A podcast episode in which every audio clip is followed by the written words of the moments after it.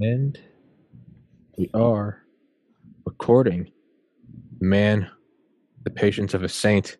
Please introduce yourself to everybody listening. Tell them a little bit about yourself, and let's jump into this thing. Awesome, Tommy. Welcome. Uh, thank you for having me uh, on your podcast. My name is Michael Huang. I've been practicing medicine at Roseville, California for the past 20 years, plus years, and uh, past two years with the pandemic, which saw a complete destruction in common sense and uh, critical thinking. And I've been a front runner with uh, people like Peter McCullough, Robert Malone in fighting the, the mass psychosis. And uh, I have treated thousands of COVID patients su- successfully and also help uh, uh, basically protect and, and, save over 2,000 uh, jobs across America.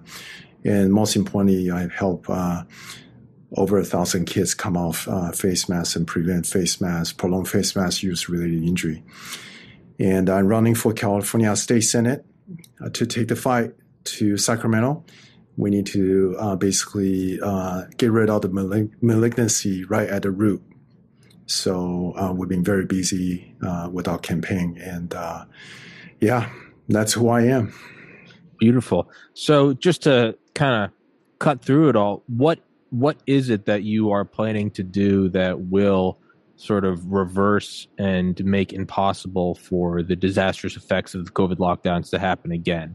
It's I've I've interviewed I mean over 700 people, but probably like 10 or 20 candidates for different things in different state or for U.S. Congress. And um, one thing I've kind of found is like I remember halfway through the interview that it's my podcast and I'm not watching it and instead I'm conducting it. I'm like, oh wait, I can just cut right through. If you hear someone talking about all the wonderful things we're going to do, it's like, what are you actually going to do? So I don't mean that as an attack or anything, but rather sure. let's just get to it. What what will you be able to do? Sure. Uh, personally, uh, a couple weeks ago, after I seen about a hundred kids, uh, kids high school, elementary school, kindergarten, for mass injuries, and I realized all the little boy I saw, they all had speech impediment. That means they had difficulty pronouncing words and whatnot because they've been using mask for you know past year and a half. I realized I can work until I see another ten thousand people until I pass off have a stroke. It won't make a dent, right? The issue is coming from the state, coming from the Senate.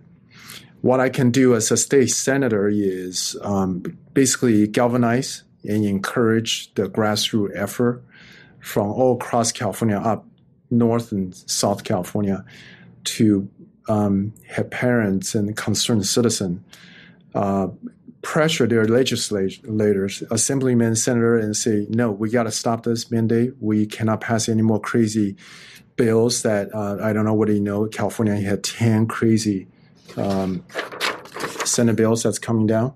Basically, going to restrict and take away your ability to speech speak freely and and uh, protect your children and and medical freedom and whatnot away. So we had to galvanize the, the grassroots support and the energy to call, email, showed up at their senator and assemblyman's office and said, we don't want this. Because even if I get elected as a senator, going in as a junior senator, they're not going to listen to me, right? But if they know that if I'm against certain type of bill, certain type of legislature, and I can galvanize over 2 million supporters across California, and they're going to go after them, call them, email them, show them at their office, they're going to listen to me. And they're going to realize, wow, they can't just trample on our liberty, right? Trample on our medical freedom. And, and, uh, and, and, and basically say, hey, this is a socialist state. They need to know that they cannot do that. This is America. Yeah. Yeah. yeah. yeah. Could, could you maybe in that piece of paper you just had, could you maybe uh, address some of those those bills that they're trying to push through? Sure. Some of the major bill is uh, basically found not complying f- uh, with the California Department of Public Health measure, be it vaccinating your kids or vaccine COVID vaccine for for work. They can send the police and sheriff after you. So I think they already nicked that bill. Uh, there's a lot of opposition to that one. There's another one, uh, kids 12 and up uh, basically have the ability to make vaccination decision uh, for themselves and without parents' uh, um, authorization. Other ones are um, if you're found to quote unquote spread misinformation or um, found to not advocating uh, that uh, COVID vaccine, you're going to have your license stripped and medical license. Yeah, this is not Russia. This is This not. is this is, this is It's not. China. Yeah, yeah, yeah, yeah. And um, let me see here. Da, da, da, da. Yeah. So yeah, basically what I say, right? So basically anything that you are trying to to say and, and express, like, hey, I don't agree with this. These ten bills are designed to basically take that ability for you uh, away for you to have a, uh, a scientific discussion, right? Yeah. Uh, a roundtable uh, discussion and and make things better. They just, basically they have a, a Bible of truth. If you go against their Bible of truth, they're going to go after you. That's so that's so insane, especially because we know what's going to happen. Is it's going to be corrupted by lobbyists, and there are going to be lobbyists who push for their company line to be the truth, and anything against it, misinformation. That would be like that would be like if these laws existed, and then McDonald's was allowed to lobby against anybody talking about how there's a direct link between Happy Meals and getting fat. Like that's exactly what this is, and it's going to be abused for all future uh, pharmaceutical drugs as well. Yeah, and one of some of the more egregious uh, bills they want to pass is they basically want to allow the government agency have direct link to your medical record without any um, HIPAA regulation or or uh, foresight. So basically, the government can look and, and review your medical record without any restriction. So it's just a next step of uh, social credit, right? Mm-hmm. the big brother is going to watch over you. I mean, I, I can't believe that they want to do this in California. Well, California is a crazy state, but if you take these senators, there's only a handful of them that continuously spew out these horrible bills in the past month. And uh, if you take them to, uh, what state are you from, Tommy? Uh, I'm in Maryland. I'm from New Hampshire. I live in Maryland. I've lived in Georgia, Maine, Arkansas, all over the place. So if you take these senator and you move them to, let's say, Texas, Idaho, Florida, or or your home state, they'll get run out of the state, right? Yeah. And they'll be like, "Who are you? Why are you proposing these bills?" And and that um, basically want to um, and, and transform our society into a socialist state. So. Yeah, th- this is the fact in California, and they are fighting it right now. As we speak now, there are hundreds of parents over at the Sacramento uh, being very, very vocal and, and take their turn to speak. And they only have 30 seconds to talk about why these bills are, are bad, right?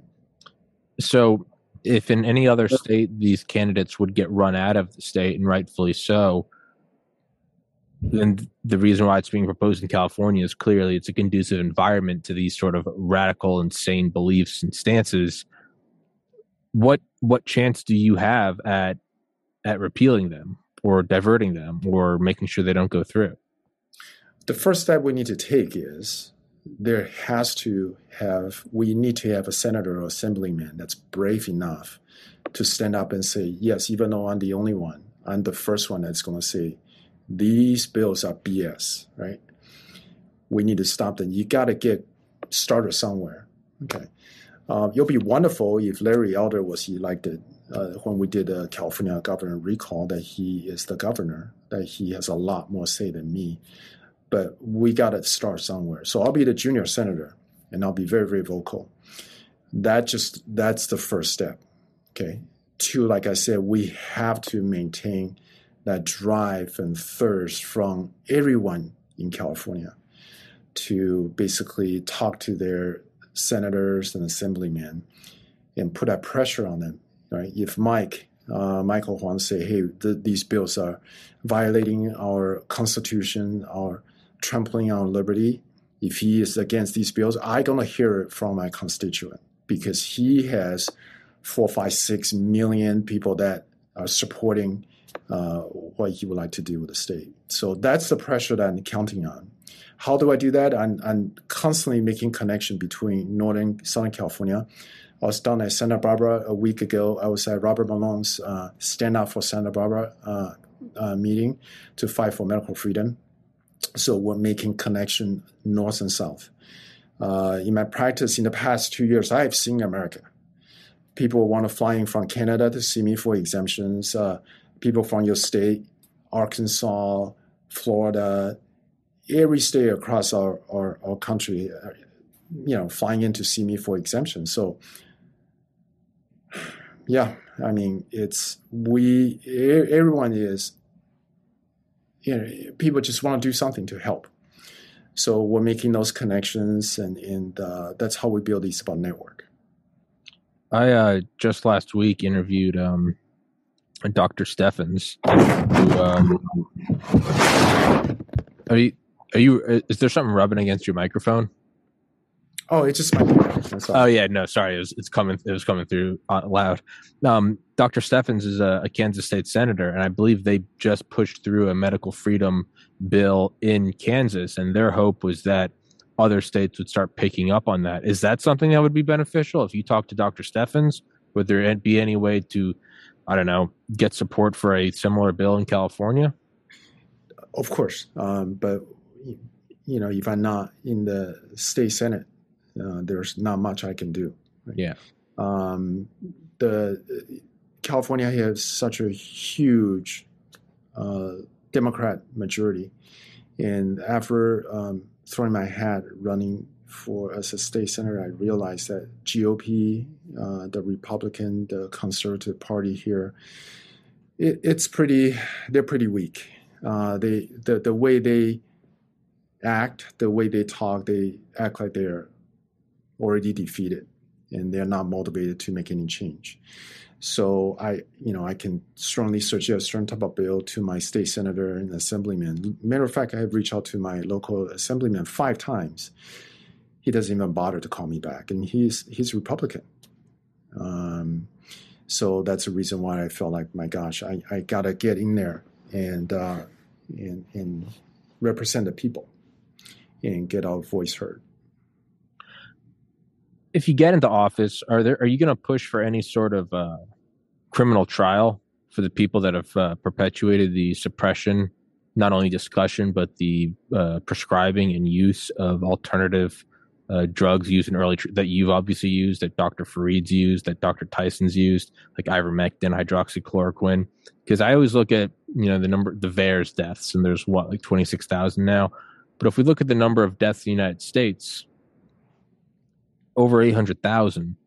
And if individuals like yourself and Dr. Freed and Dr. Tyson have shown that with 100% efficacy, the early treatment works, by default, those responsible for suppressing these treatments, not just the discussion of them on social media, but as well as the pharmacies refusing to prescribe them and the doctors speaking out against them, I honestly feel like there have to be criminal criminal trials. I mean, there are 800,000 people dead. And you can't say that, not you, not you, uh, doctor, but I mean, the individual, you can't say that, that there wasn't an incentive for this to happen.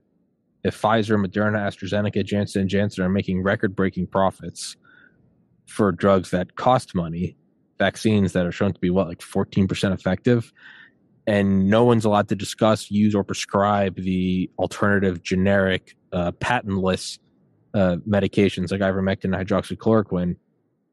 I, I sometimes I feel like I'm going insane that no one's looking around and saying that this is a crime against humanity.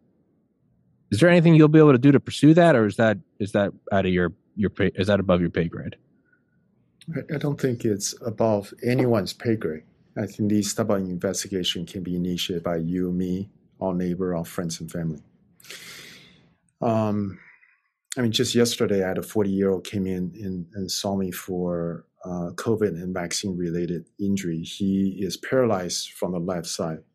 He's losing his marriage. He has two young kids, you know, um, three, one year old and three year old, and he's just devastated because he didn't receive early outpatient treatment. He did not have to suffer this massive heart attack and stroke because he's vaccinated. Then he got COVID because of the vaccine and COVID combination, he his body was in a wreck.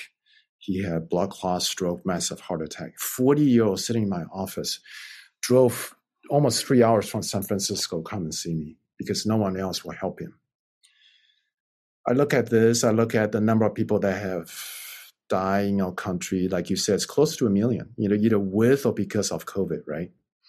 That's more than the number of people that have died during the Civil War. It's twice the number of soldiers that were killed in World War II, American right. soldiers. This is a crime against American. Definitely, it's a crime against humanity. If we're talking about throughout the world because of the lockdown and shutdowns and collateral injury, hundreds and thousands of kids are being starved as we speak. I don't know whether you've gone without a meal for a day or two, and it's pretty painful. Okay, I I've seen some of my patients they are adopted from China, and they were adopted when they were a, a year and a half, and they were they live in orphanages where they, you know, they don't have food and they're constantly looking for things to eat. Even to this day, she's almost 20. She will hide food underneath her pillow all over her bedroom because I fear that pain that she experienced. Imagine millions of kids in the world are suffering from hunger, not to mention death, right? Uh, and, there's a lot of tuberculosis patients that are not being treated, not being managed because all the clinics are shut down. So this is definitely a crime against humanity. Is it premeditated or is it just pure stupidity and pure fear? I think it's a little bit of everything. But those people that have that can be found responsible and, and say, hey, you should know better are the people that like myself, like the, the governments, like, like the, the politicians that have that high responsibility. If I did not act, if I did not say, hey, I can see clearly what this really is COVID. It's just a very bad virus, very bad cold. If I cannot see that clearly, I should not be a physician, right?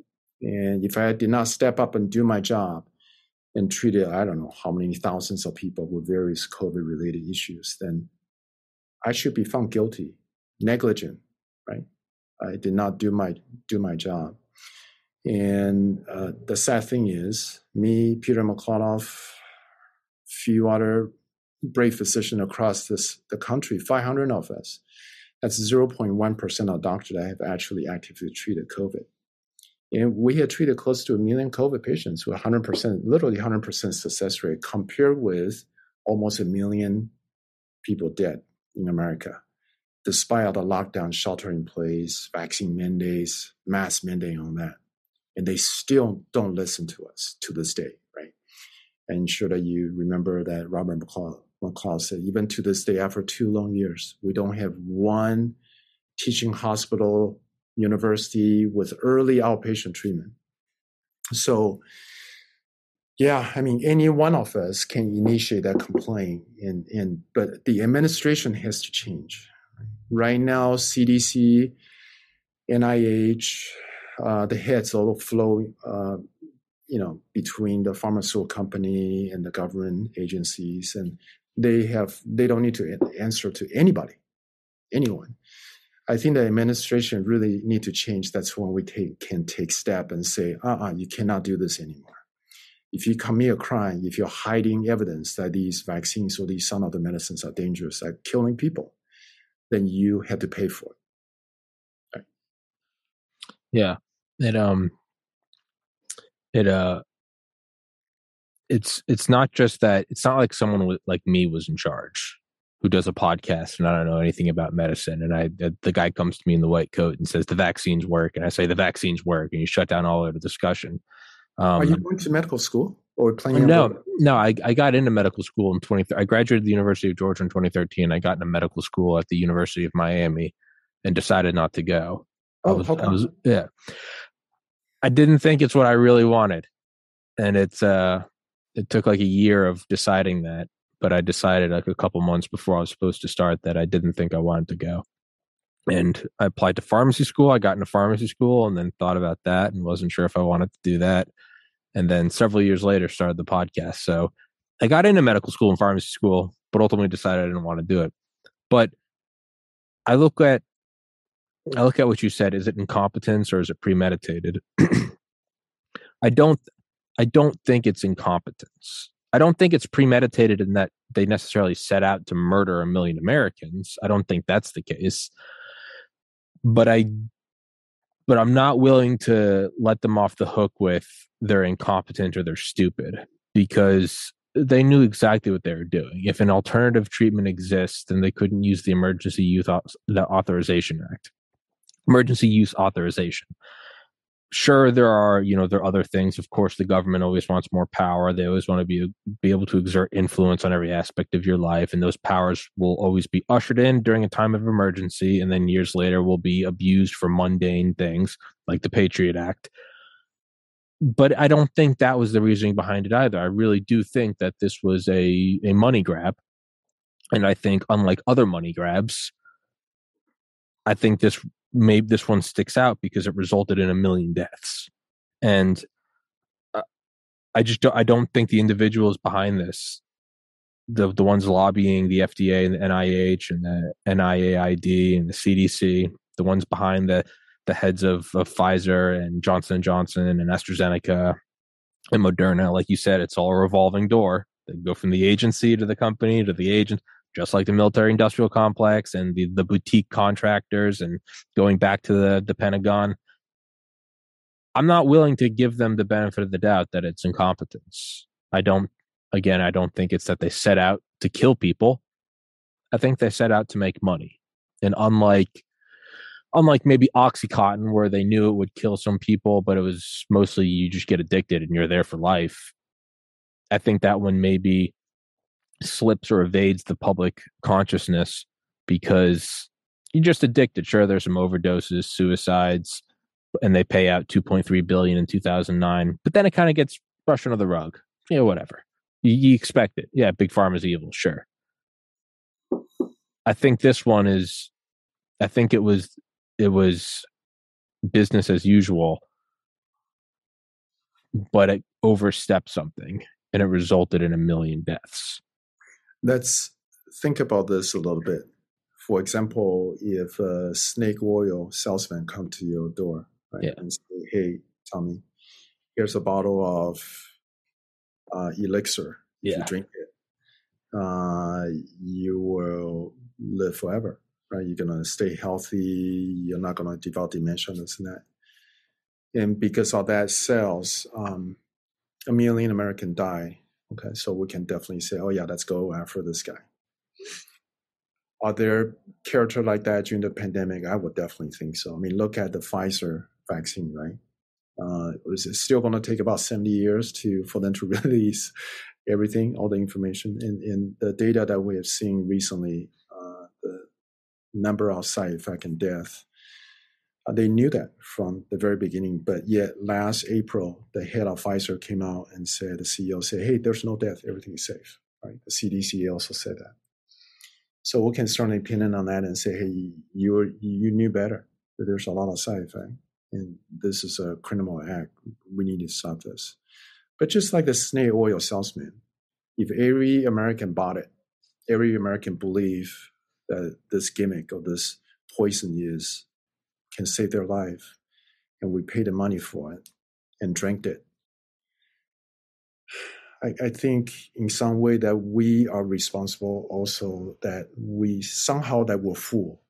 The propaganda was so fierce so strong the force the mandate was so immense that most of us partook the, the poison. But are we smart enough as American, as an individual, to someone knock on the door, want to sell the snake oil, and say no, thank you, we don't want it. We don't. I don't believe you. This doesn't work. In order for us to make that judgment, that decision, we need to make sure that we cannot restrict any type of scientific process discussion and say, hey, you know, feedback on the internet, YouTube, and whatnot Google's when you Google search, oh, this snake oil is wonderful. It will save your life. It's on the top three search, right? And all the things that people have this feedback and say, no, no, no, this is going to kill you. It's on the third page, unless you use DuckDuckGo.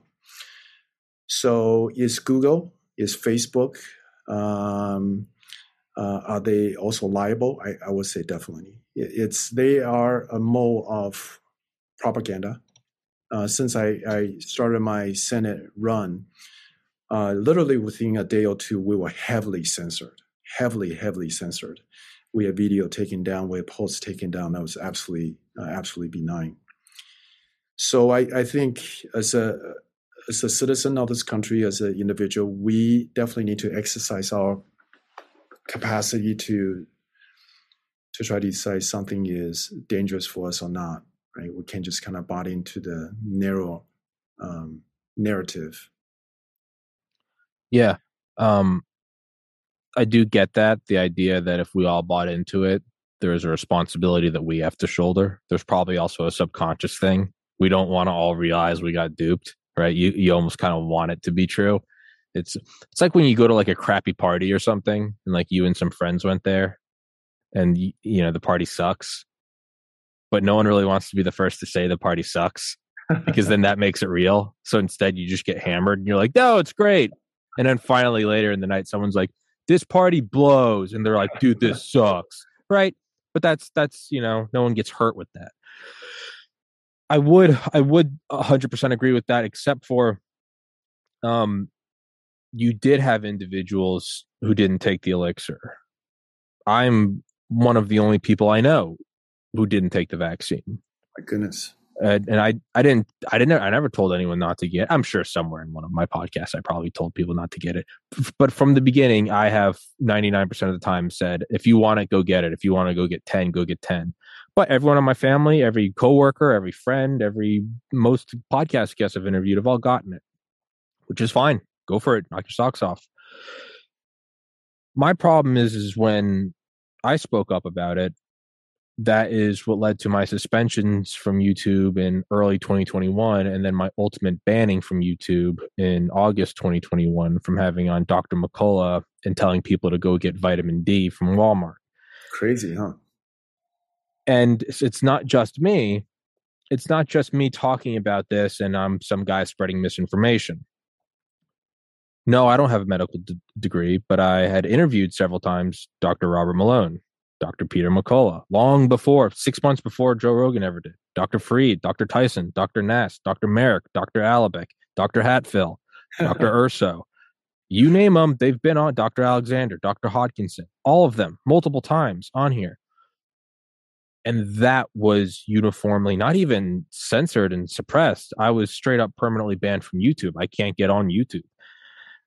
When I look at that, and then you marry that with the incentive we can't have alternative treatments if we want to have the EUA and thus make this money for a mandated product. And then you look at the fact that they're pushing for 75 and then 55 years to release all the data because they knew from the get go that it was not safe. All that paints a picture to me that says they knew, regardless of the suppression of ivermectin hydroxychloroquine, let's just remove that. They knew the vaccines weren't safe regardless of the fact that they needed to get rid of the other ones to have the EUA. They knew that these things weren't safe. They knew that they were making money for it. By the what they're doing in court shows that they know it's not safe. And then the suppression of any mention of these drugs online shows a coordinated and I think a probably corrupted cross pollination between big pharma and big tech, mandated by the government through lobbyists and the revolving door from individuals who, so people who knew were suppressing people who knew uh, Dr. Mal- uh, Dr. McCullough, yeah, Dr. McCullough, Dr. Malone, these individuals I've had on my podcast from people like myself that didn't take the vaccine and have and were coming out and saying, I don't think this is all all good in the neighborhood. I citing things in the past like Pfizer and their 2.3 billion for OxyContin, citing things like thalidomide, citing things like nine out of ten doctors smoke Lucky Strikes, and I was censored for that. And I wasn't just censored by big tech you have these companies that we're now seeing knew from the beginning that these things had problems. So to me, that voids incompetence and arrogance and ignorance. That voids all of those excuses because there were people who said, I don't have it. I'm not going to get it. You guys can all take the elixir. And you're right. Strong propaganda. I mean, uh, uh, demonizing and outcasting and belittling those and marginalizing those who didn't want to take it outright censorship or firing from jobs, threatening livelihoods. You cannot go shopping. You cannot fly. You cannot do X, Y, and Z. You cannot get health care because this is a choice, let alone smoking's a choice and being fat's a choice, but we don't address those. Uh, to me, all excuses of uh, ignorance and incompetence uh, completely out the window by their actions. It speaks of nothing but completely conscious of conscious of what they were doing. I don't think there can be anything other than uh, than a trial. And in terms of big tech, I mean, if we really just want to look at historical precedents, the Nuremberg trials, the media was tried as well. They're, they're in bed. I don't arrogance in no other aspect in the United States is is ignorance of a law justification for your breaking it. I don't care if the people in the media aren't doctors. It doesn't work for anything else. If you don't know the speed limit, that's your fault. If you don't know what the, the acceptable BAC level is to drive, that's your fault. If you don't know what the laws are regarding the state you're in for concealed carry of a weapon, that's your fault. I think that has to apply to here too. And that's kind of my logic with this is there's no one I don't I don't think anyone can get away with I didn't know. It, it, too much of it points to too much of it points to being completely aware. And now, granted, let me make the caveat of everything I just said represents Tommy and not you and not your campaign because I don't want you, I don't want you to get sunk by you know. No, not at all. But yeah, your thoughts on all of that. Yeah, yeah. So, so here's the thing. Those are all really good thoughts and ideas. My motto with my campaign is God, country, liberty, and respect. The last word, respect, is so important in our day and, and age. Anything that you say that you may say something I don't agree with, I may say something you just laugh and say, this guy's an idiot. So what, right? We should have that ability to be able to discuss things. Um, Peter McCullough, he's a strong believer that you, you know, for, for a while that if you do get COVID, you cannot get it the second time.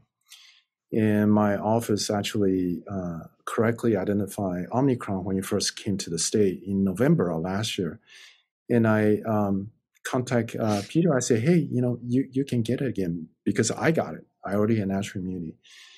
And literally within a couple days, couple weeks, he's like, oh, okay, yeah, by the way, you can have it a second time, right? I didn't go on YouTube and social media and destroy Peter because um, he was, you know, his idea was not exactly right. Mm. Just talk about it. This is called respect. Right? You, that, that none of us have the ownership of absolute truth. So, can you imagine if we take what's going on now, all the shenanigans with COVID? I mean, literally, in next five years, it could be another thing. But if we take what's going on right now in the past two years, we transport what's happening now to when Ronald Reagan was the president. What do you think at that time the government and the legislature are going to do? Do you think they'll be looking at this as like, holy jeez, what are you guys are trying to do? We're trying to tear down the Berlin Wall, right? We look at our freedom of speech, the our, our democracy and liberty as something that's that's what, the most important thing in our society. And you guys want to do what with this code? Okay, it's not going to even fly. It's not going to even make it through his administration for like two seconds. But look at what's going on with our society now, with you at East Coast, me at West Coast. It's everywhere. We're acting as if we're being treated as if we're occupied nation. We're being conquered, right? But there's all this crazy mandates, and you cannot say this. You're going to be strike strike out, exile on this media, that media, YouTube, and this and that. We're conquered nation. We're occupied. Our speech are limited, right? We printed four trillion dollars of just cash money, dump into the society, and say, by the way, we're to tax you fifty percent. One dollar is no longer one dollar. Going to buy you fifty cents worth of stuff. The money is stolen by the government, and whatever speech you found to be undesirable, uh, censor uh, people are losing their job. You're being forced receiving medical therapy that literally kills people, right? You're censoring super cheap and effective therapies. You're basically treating like you are not a citizen of this country anymore. Um, there's no better way of describing. That's why everything I do in my practice, when I see people with exemption, uh, firemen, nurses, at the end of the visit, I say I will literally spend five ten minutes and tell them the most important things you can do take away from your visit with me is do not comply. Fight like hell. Anything that doesn't make sense, do not comply. Do not put on a mask. Do not get jabbed. Do not get tested when you don't have symptoms that violate the fundamental principle of medicine. This is the most important thing you can do for our country and for our community is that you fight for your freedom, you fight for your citizenship. Every time you comply and say, yes, I just want to exchange, you know, give up some of my freedom for a little comfort, there goes our country. Right? It takes each individual, every one of us to not comply to to restore our freedom and, and liberty. It's and not only that, the it's the folly of thinking that by complying you'll get freedom. If if you have to I saw some tweet about that like a month or two ago. And it was like if you just comply, you can go partake in society. And it's like, no, that's prison. When you comply in prison, you get to go to the library. You get yeah. to go, you get have to go into the yard. You get to go play basketball or lift weights. That's complying. When you don't comply, you end up in solitary. That's not how society works. If if you have to comply to get your freedoms back, then they're not your freedoms. They're they're a conditional thing that you get, and I mean, listen, there are you know extraordinary you know that circumstances do exist you do have things like a world war, right? Where these things do happen. But this is not that. This is a cold with a 99.98% survival rate. Yep. And I think you're absolutely right. It's acting as a we're an occupied country right now. Yep. And there is nowhere to flee to. This we are the place where people flee to. There's nowhere to flee to. This is the last lifeboat. There's nowhere else. And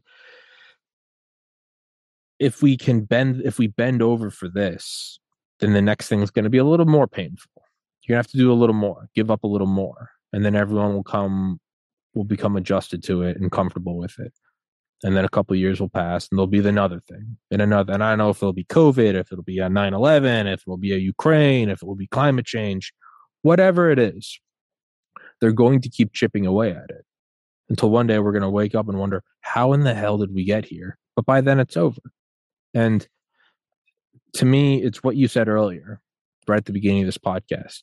You have to treat it at the source.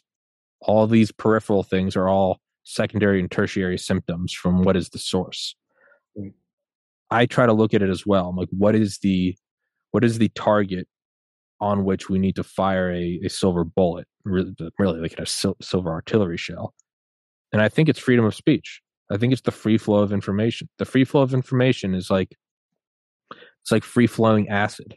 It can dissolve anything.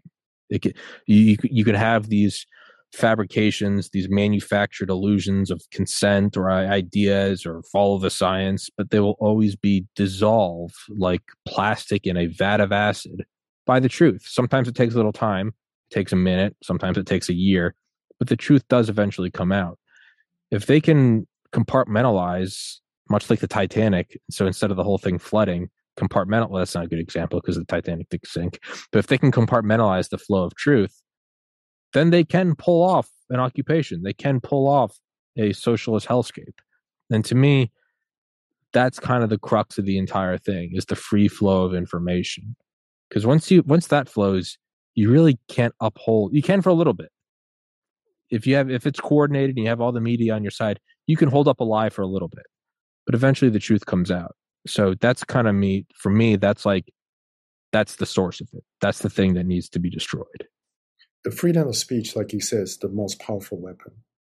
The freedom of speech and the exchange of idea is the most powerful thing there is. If you look at albert einstein uh, with the, the, the smartest scientist that we have ever known the history of man that that recorded history right theory of relativity even at the time of his death, he, when he was a professor at Princeton, he never came out and say, any of you dare to challenge my theory of relativity, I'm going to slap you with my book of truth. Right? yeah, yeah. You cannot discuss, you cannot op- propose opposite theory contrary to my my scientific discovery or whatnot. He has never said that once. There's always really vibrant and heated uh, exchange of idea, discussion, sometimes even screaming, yelling match over at Princeton over a different concept and in, in scientific idea. One that's how this society progress. Um, my my hobby is auto racing. I, I race cars. Um, uh, I have a couple race car. I, I, you know, I work on cars myself, and on the racetrack, my race engineer will be will be saying to me, "Hey, Mike, you know, I want you to go certain speed into this corner, carry a little more speed on on your way out. Uh, don't use the brake too much, and we're going to use different compound brakes and stuff like that, different compound tire." There's always discussion, constant discussion if he comes to me, if I hire a race engineer, he say, "Hey, this is the book of truth of how to win a race. If you go contrary to that, you know you're not allowed to drive. Right? And I'll be the slowest guy on the track because the weather can change, uh, the balance of the race car can change. Um, uh, it just when people say, "Oh, you know, you cannot discuss," right? My truth is the only truth and whatever you say, it's it's we're just gonna go after you. That means they're scared, right? They're pretty pathetic. They're pretty dumb, and uh, and and but yet, if you look at our society, it's it's everywhere now. So yeah. Side note: What got you into racing?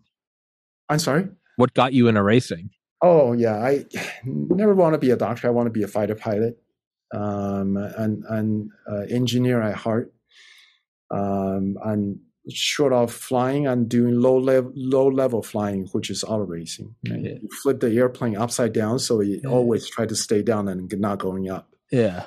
So um, racing, I really love it because I, I love cars. I have uh, all kinds of cars with engine in, in the nose and engine in the butt, and I just like a good challenge.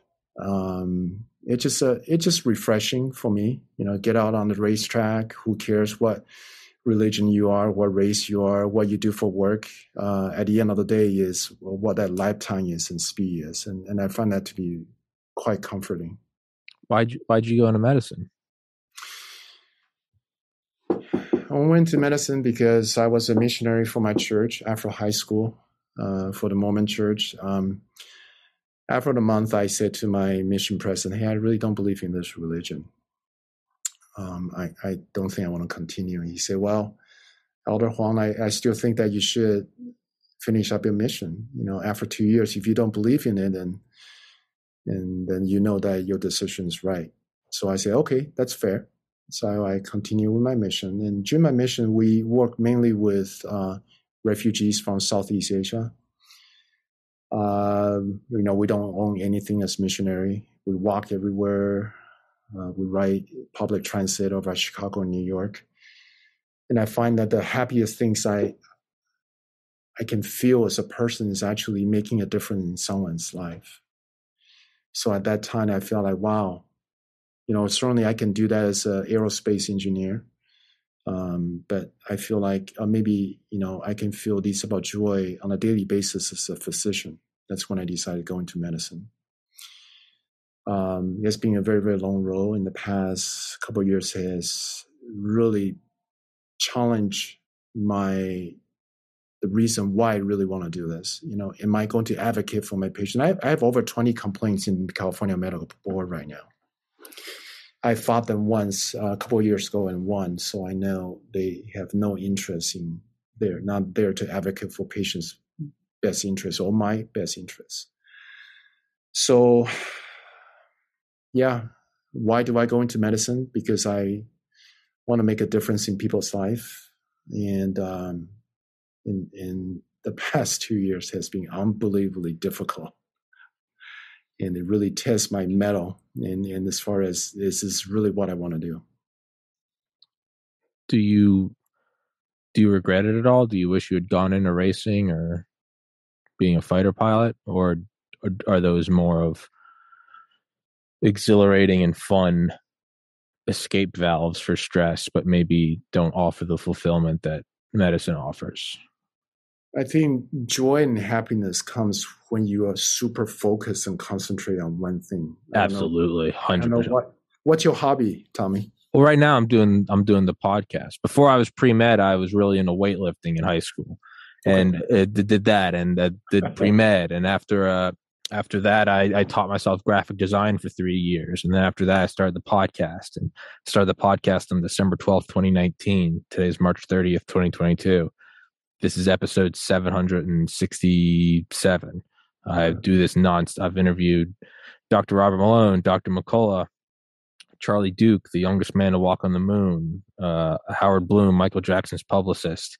I've had on Mike Durant, the Black Hawk Down pilot. I've I've interviewed so many people of the coolest walks of life. This is my passion now, but you hit the nail on the head. To me, it's really not so much what the passion is. It's when you have a like an impo- I have an impossible goal. I want to be the biggest podcast in the world. When I have an impossible goal on the horizon and I pursue it with 110% of my being, to me that's bliss. Yes. It's a dog chasing a ball. There's nothing, nothing else in the world matters. When I wake up every morning, wake up, make my bed, go to the gym, do a mile of cardio, lift weights, cold shower, meditation, podcast. Got to upload them. I'm my own producer. I'm the editor. I manage the social media. I'm the scheduler. I find the guests. I research the guests. I listen to the books. I coordinate episodes. Taking a day off, when I take a day off, I, I don't know what to do. I'm bored. Yeah. I'm, I'm, I'm like, this isn't when I'm pursuing a goal. Yeah, I'm a dog chasing a ball. There's nothing else in the universe. There's just the pursuit of the goal. There's very few people lucky as you that can find that focus and that happiness. Right? I feel so bad for people that don't have it. Yeah. And like what Elon Musk said, you know, if whatever you do for work, if you don't feel like, hey, I just woke up, I can't wait to get to work, then don't change your job if you don't feel that way because you're not going to be happy. Um, I, I would say medicine is not one of those for me. Medicine is very painful. It's very long. Uh, there's a lot of sacrifice. Um, but what I find it to be rewarding is the difference I make in people's life. Yeah. Being able to literally, I mean, I, I, I help save over 600 firefighters jobs. Um, they're coming to, to me crying and say, "Hey, I, I, need to bring food home to my to my kids. Not, not just firemen, nurses. Now all I see is vaccine injured nurses. Some days I will see 10, 12, 15. And the other day I saw 10 uh, nurses. They nine out of 10 had myocarditis. They had lost 50% of exercise capacity, right? Jesus Christ. And I will give them ivermectin, fluvoxamine. They come back and see me two weeks later, they are 100%. So this type of joy is not like auto racing. It's not like skydiving where you can get an instant right serotonin surge. You feel thrill, right? It's not like auto racing when I'm strapping my car going down the straight at 180 miles per hour, take the corner at 120. It's not like that. It's not easy. You know? And with you, what you do is not easy. You know, getting the guests, scheduling, and booking the interview and, and and and uploading video. And I've done that before when I, you know, did a lot more auto racing, uploading, video, you know, racing video. But the joy I have now, seeing the difference of I, I'm making people's life literally, you know, people come up to me and say, Hey, Mike, do not give up. We're counting on you to save our life as a senator. I mean, literally, people will say that to me on a daily basis. We're counting on you. We're counting on you to run. There's no one had the guts to say what you say, to do what you do at the state level. We need someone like you. And I mean, my campaign is all grassroots. I have hundreds and thousands of mama bears supporting me you know, I don't have millions of dollars. I have probably fifteen thousand dollars in my campaign funds. Uh, talking to you is a way to get my word out. Um, and I usually don't get home, don't go to bed until sometime two, three o'clock in the morning. I exhausted. But at the end of the day, is what have I done to to make a difference in your life, in your listeners' life, in my friends and family lives in the community, especially to protect our freedom and to make sure that this is still America, right? This is not North Korea. This is not Russia. that we are still being able to have liberty and happiness. The happiness is not being told and forced to do things that's going to injure your body, right? Happiness is like, hey, I can wake up and and do my podcast and, and put on my video at YouTube and not feel worry about, oh my gosh, I better tell my um, guests not to say the word vaccine, not to say the word of Robert Malone, not to say this and that. That's not happiness, right? That's living in constant fear. And I lived in those fear before I grew up in Taiwan. And my parents fought the Japanese and communist Chinese during World War II in China. When I was a little kid in Taiwan, we used to have air siren drill where me being the tallest in the class and the last one leaving the class, I had to shut the, the tallest window in the class and jump into bomb shelter. Those are fear. Okay, we used to have pamphlet dropped from communist China uh, from from their airplane, and we were so fearful not to touch those pamphlet, propaganda pamphlet that thinking that if we were to touch it, that we're going to become become a communist Chinese. Those pamphlets are being fed to us twenty four seven now, through internet, through social media. These poisons are getting into your mind, my mind, my kid's mind, every American's mind, twenty four seven. How do we stop that? With the free flow of information, the difference. How do we stop that? How do we stop the, these poisonous uh, propaganda? And that's the thing is is you don't. The mindset of of communism is how do we stop the flow of information in here? The beauty of a of a well informed populace a group of people with critical with the capability to think critically is that you don't have to stop the flow of the poison. You can be exposed to it again and again. You can show me cnn every night of the week and i'm never going to wake up and with the hammer and sickle. I'm going to look at them with a middle finger that's the beauty and that's the power of a free society is you don't need to be stopped you can drop the pamphlets on me all day. I'll pick them up look at it and go this shit's stupid. Like that's the beauty of a of a well informed populace. That's the beauty of critical thinking. That's the beauty of the free flow of information.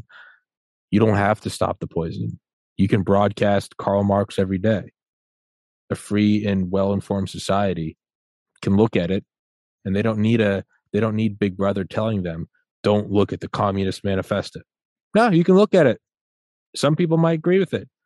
Most people look at it and go, I think this caused 100 million deaths in, in the 20th century. Screw this. In a communist society, you do not have that. You cannot, you can't be in China and go, yeah, you can look at America. We don't care. No, no, no, no, no. They batten down the internet. They have a social credit score. They have the great firewall of China to block all information because that that structure is not immune. When people start looking at America and they go, "What? You can choose what you do for a living. You can say what you want. You can run for office. Why the hell am I here?" You can't have that. And that to me is the power of this is one has to have constant top-down control, airtight. You can't let anything flow in. The other is just you can throw it's like a st- strong immune system you can one is a compromised immune system. You have to put it in a, in a hermetically sealed room, and you cannot let anything else come in. The other is like the immune system of like a of like a kid crawling around on the floor eating dirt. His immune system's like a tank. He can take anything. It doesn't yeah. matter. And to me, that's what America can be. The free flow of information. Sometimes there is misinformation. Dr. McCullough, a good friend of mine. Yeah. He goes on Rogan and goes, You cannot get uh, COVID twice. And then he comes on my podcast like a month later and goes, Hey, I was 100% wrong. Yeah. You move, you fine, adapt, right? you move, and you overcome that. Exactly. You don't have to, there's no, no one's, NASA doesn't censor the flat earth theory. It's because you can look at it. And some people are dumb enough to fall into it. Most people look at it and go, This is the dumbest shit I've ever seen. And then they go back to normal life. A well informed populace can take can can can take blows of misinformation and still learn and move forward and go no i don't think so. Some a lot take the elixir. You can still have people that go i'm not buying it. So to answer your question i don't think you have to stop the flow of poison because if the if the population is healthy enough mentally you can dump all the poison you want on it. It won't take root. It won't grow if that makes sense. Yes, we, we need to we need to hear from both sides, right? It Yeah. doesn't matter how ridiculous your claim is. Let's talk about it. If someone comes to the racetrack and say, "Hey, Mike, stick this um, hair dryer into your air intake," it's going to increase your horsepower by fifty percent. I'll be like, "Okay, thank you very much. I'm not running not running the lemon race. Yeah. I'm going to stick a hair dryer into my air intake." So same thing with COVID, with medicine, with life in general.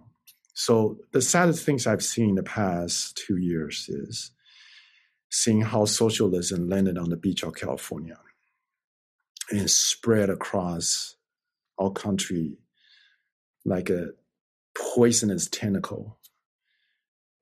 That's the saddest things I've experienced. I, I don't care if they take my license away tomorrow, sheriff knock on my door and take me to jail. I, it doesn't bother me. Right? I can handle that. But the, the saddest thing is to see you, me, my neighbor, people in this state getting hurt, getting critically injured, being poisoned by the propaganda. They only wake up when they had a stroke affecting one part of their body and like, oh my God, the patient that came and saw me yesterday, 40 year old said, is there anything I can do to sue the vaccine company? Right? He bought into the Kool-Aid and now he realized these are poisonous stuff. So the sad thing I, I have witnessed, it, it's just the destruction of our happiness, our pursue, the ability to pursue happiness, the destruction of free speech, the destruction of medical freedom. And I definitely encourage you, Tommy. You're you're a bright guy. You you're very driven, energetic. I encourage you to get involved which way you can with your podcast. Heck, you know, run for political office. Every one of us, every one of us, I have any sense of or or, or drive and, and love for freedom and liberty, gotta run for office. That's the only way that we can take our country back. Every one of us need to do it. I never thought I would run for Senate. That's crazy. You know, I used to laugh. My mom was kind of into politics when I was little. I'm like, that's the last thing I want to do. Yeah. I don't want to do that. But then I look around the world, look around the country, look at all the people that come into my office quickly injured, and I realize, oh my God, I can't believe that this is what I have to do. It's um yeah, when things are going well or relatively well, we have the luxury to look at politics and scoff. We go, ah, I don't want to be a slimeball politician. Those guys, because it kind of makes sense, right? When when when all the when all the pistons are firing and society's going well, you, you're like, why do you want to go into office? That just seems like you're after power. Probably rightfully so, but I think now we're seeing a shift in the mindset of individuals who would normally say, I'm never going to run for office. And now it's like, well, no, no, you have to run for office because things are going downhill fast. And the people who are in office are power hungry, slimy sleazeballs. I think you'll have a lot of people who are. I mean, I've had on Mike Durant several times. He's, you know, the the Black Hawk Down pilot. He's Yep. from, he's from Alabama. He's running for U.S. Senate. I've That's had him. Yeah, I've had him on. A, and I've done what I can to help him. I've had him on here with Dr. Malone. I've had him on here with Dr. McCullough. I've interviewed Joe Kent, former Green Beret Special Forces. His wife was also CIA. She was killed in Syria in 2019. He's now the widower of, of two young boys. I've interviewed a ton of guys running for office, a lot of military. But like what Mike Durant said, you know, I was I was telling him, I was like, you know, you're gonna be a politician. And he was like, I don't ever call me a politician. He was like, that's not what I he's like, that's disgusting. He's like, what I'm doing is I'm going in there and and and I'm helping my country. But that's the mindset we have to have is we have to shift from this mindset of only low lives and and you know parasites run for office. And now it's no, now you kind of have to. And right now I'm doing the most I can, which I believe is through my pod as the podcast grows. It's coming up on ten thousand subscribers. It's a little over two years old. I hope it keeps going up in an exponential manner. I can keep interviewing individuals running for office that I think I'm per I'm personally I'm more right leaning, but I've said it before. I, I don't care if someone's left leaning. That's fine. I'm for people that are against vaccine mandates, against endless wars, and against uh, censorship. I don't really care who you are at that point. You, I, I, don't, I don't care at all. You can have purple hair and say there's a hundred genders, but if you're for free speech, come on, you can come on my podcast. Exactly. So that's what I'm trying to do right now, and I think I can do more power from this position. And if one day I think that I'll have to run for office, then I'll do that. For right now, I think it's running my own. It's my own podcast because I think the biggest Achilles heel of this socialist occupation is free speech. And so I'd rather put all of my force. It's like if you're trying to demolish a building, right? They don't just put bombs everywhere. They put the charges on specific beams so that the whole thing comes down. I look at free speech as the beam that's holding up this whole socialist occupation. I'm like, work smarter, not harder. So I'm just going to drill in on that one spot with my insane, like you said, that crazy work ethic. I'm like, I'll just take this thing and just point it at that. If I can do it to ace the MCAT, I can do it to undermine CNN and I can have a blast while I'm doing it. So why not? That's kind of my logic. You have a calling as a podcaster. Your job is critical to ensure our uh, free speech, our freedom to speak um, stays alive. And my job right now is critical as a physician. If I did not do my job, can you imagine how many thousands of people will be dead, will be injured, right? But there comes upon a time that calling may switch and change, and, and it may happen to you. It may not happen to me. I may not make it as a senator, but being putting myself out there, they just basically bring all effort up to the forefront uh, my opponent now realized that recently at a Republican debate, there were seven panelists that vote who they want to endorse, and they voted four to three in my favor. And, and this guy has millions and millions of dollars, and they were just floored, floored. I announced my campaign literally a week before the debate. Okay, yeah. so now they understand that we have this thing that that people need to listen to. So that being said, um, I do want to encourage um, people come onto my site and, and it's huangsenate.com. Support us any way you can. It's H U A N G Senate, S E N A T E.com. Uh, we need to make it through the jungle primary um, in, in on June 7th. And if I make it through as the top two candidate, we have a shot making through the, to the Senate. Yeah. Beautiful. I'll put that link in the description of the video as always. And uh, any social media you have on there, I'll plug as well. Um, and yeah, I think uh, I think you're doing God's work, and I'll happily have you back on here. My my my platform is yours to use, and uh, I think it's a I think this is a good hill to die on. I think it's a so, good fight to have. Tommy, I, am not sure. One last question or comment. Sure. I'm not sure how many people you have interviewed a physician like myself that treated thousands of COVID patients. Um, I can probably tell you that of all the COVID patients I treated, and this statement will probably uh, get you um, censor, cancel. And uh, I'm already banned from YouTube. It's fine, so I can't get banned anymore. It's fine. Um, just want to let you know of all the patients I treated, I never wore a mask once. Yeah, that's what Dr. McCullough says. He doesn't wear a mask either. So just want to let you know that uh, what the truth is. You're looking at the truth of this uh, pandemic. It's a severe bad cold. Once you have natural immunity, you're you're good. And people literally uh, come and see me. They're like, "Oh my gosh, you're not wearing a mask." I'm like, "Yeah, you're looking at the truth." Yeah, See, the yeah. natural immunity really works. Yeah. So just want to get that uh, word out there for your listener. Yeah, I I don't wear a mask. I haven't had the vaccine. I've had COVID twice, and I'm fine. Awesome. And I do what Dr. McCullough said vitamin D, zinc, quercetin, turmeric. The very yeah. sentence that got me banned from YouTube. Okay. Been working for me.